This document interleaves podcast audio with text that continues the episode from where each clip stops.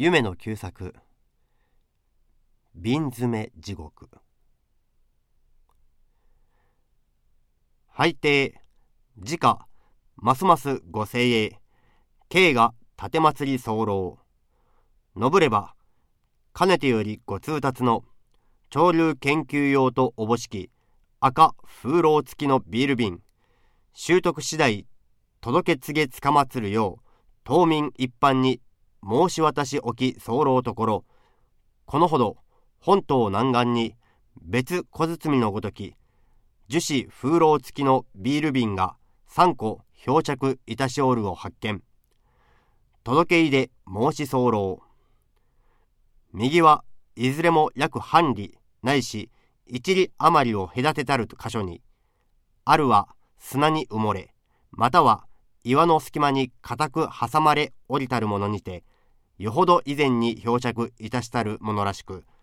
中身もご工事のごとき完成はがきとは相見えず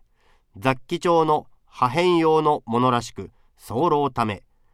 ご加盟のごとき漂着の時事らの記入は不可能と存ぜられ候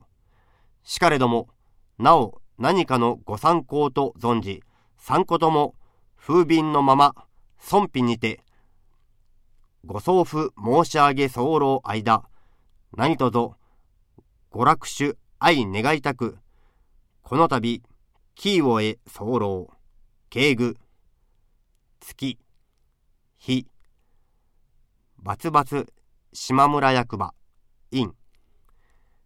海洋研究所恩中。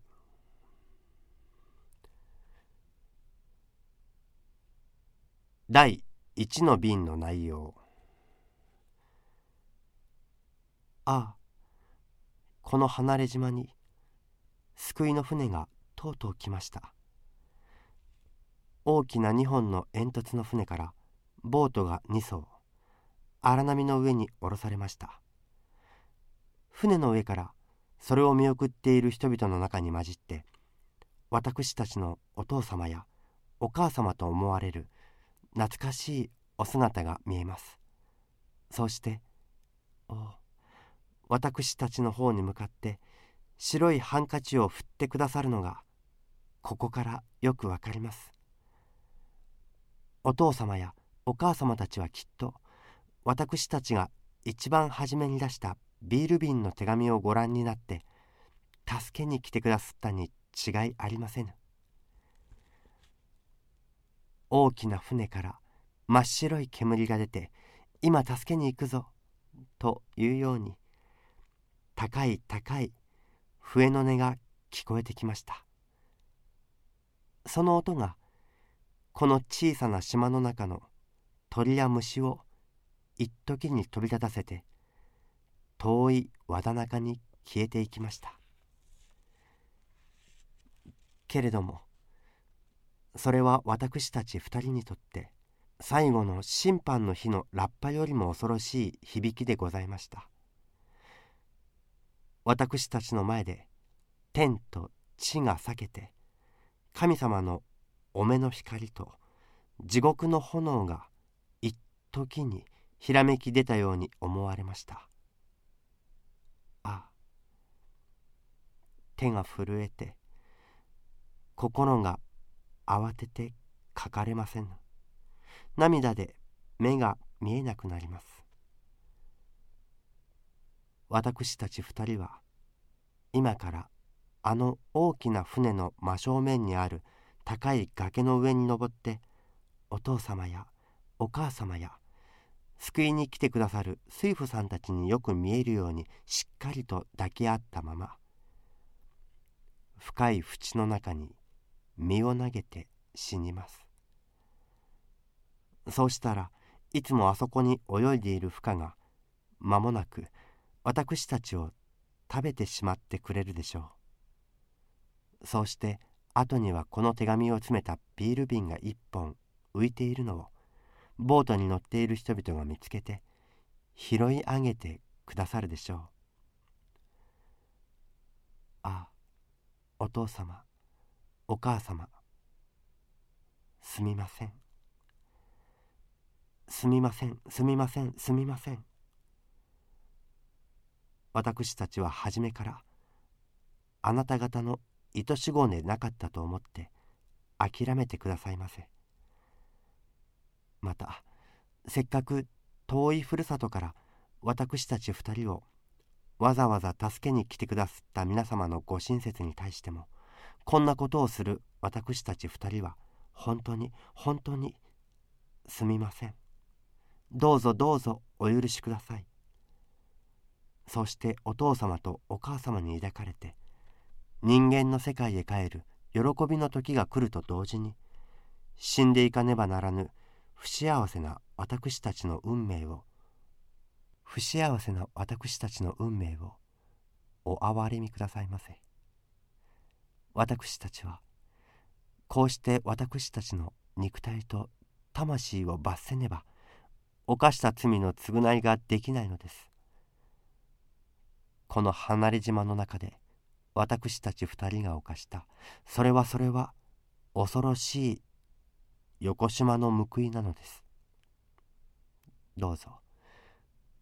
これより上に懺悔することをお許しください。私たち二人は不可の餌食になる値打ちしかない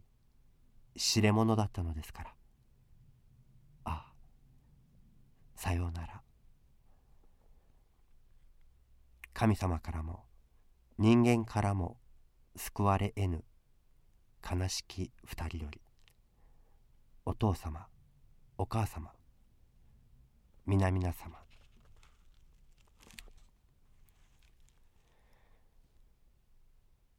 第2の瓶の内容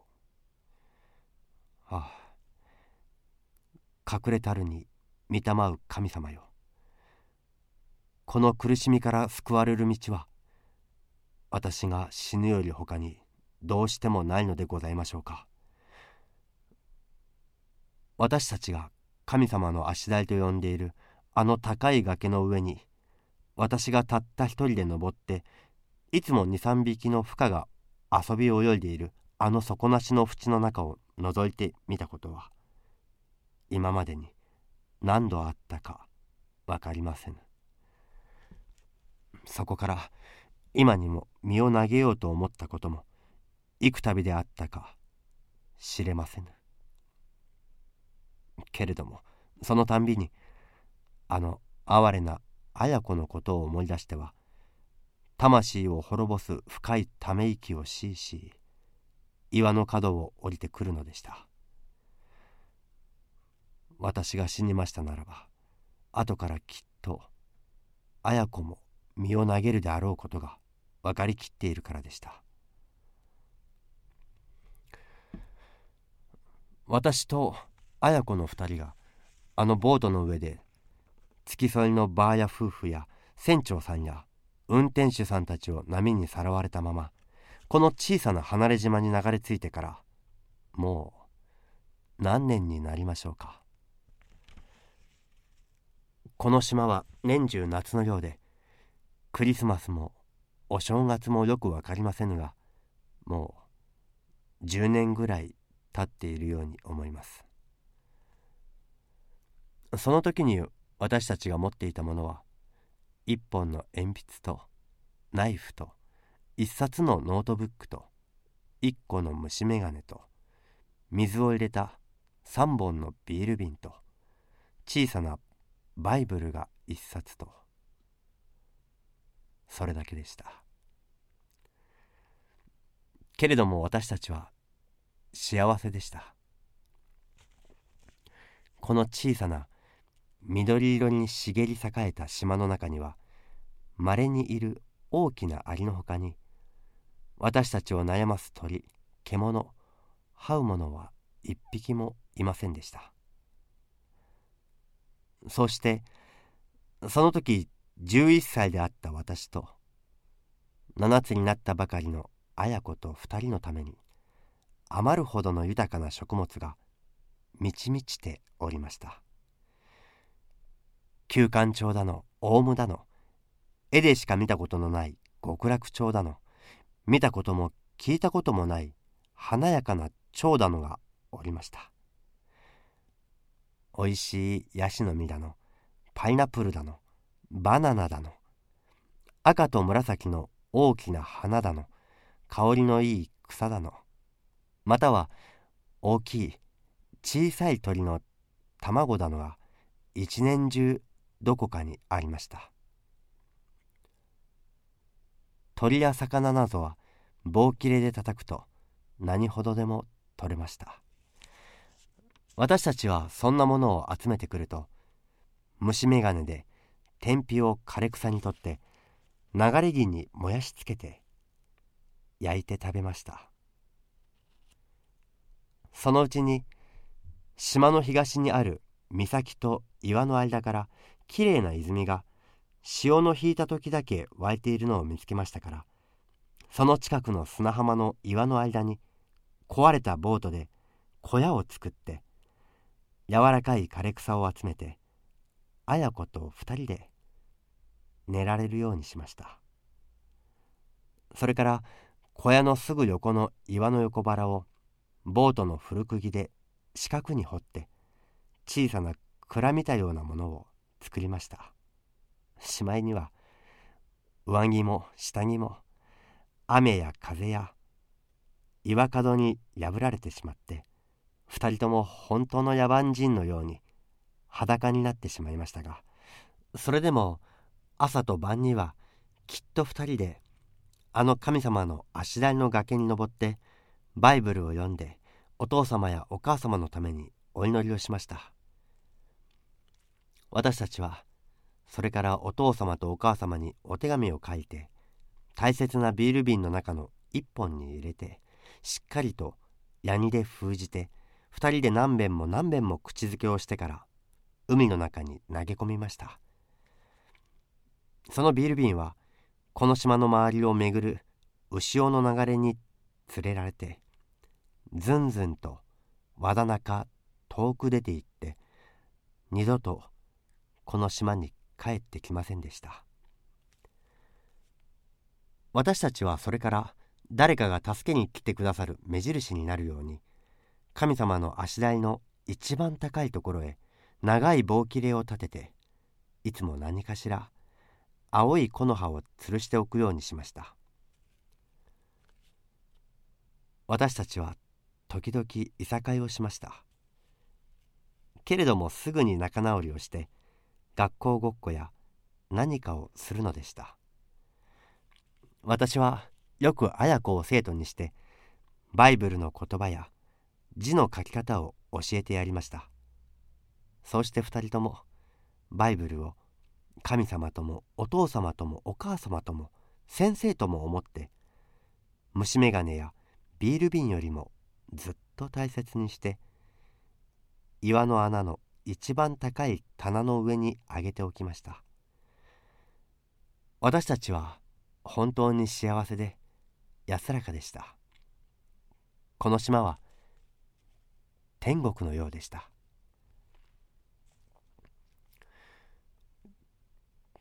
かような離れ島の中のたった二人きりの幸せの中に恐ろしい悪魔が忍び込んでこようとどうして思われましょう。けれどもそれは本当に忍び込んできたに違いないのでした。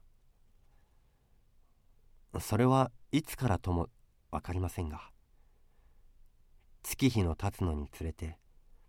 綾子の肉体が奇跡のように美しく艶やかに育っていくのがありありと私の目に見えてきました。ある時は花の精のように眩しくまたある時は悪魔のように悩ましく。そして私はそれを見ているとなぜか分からずに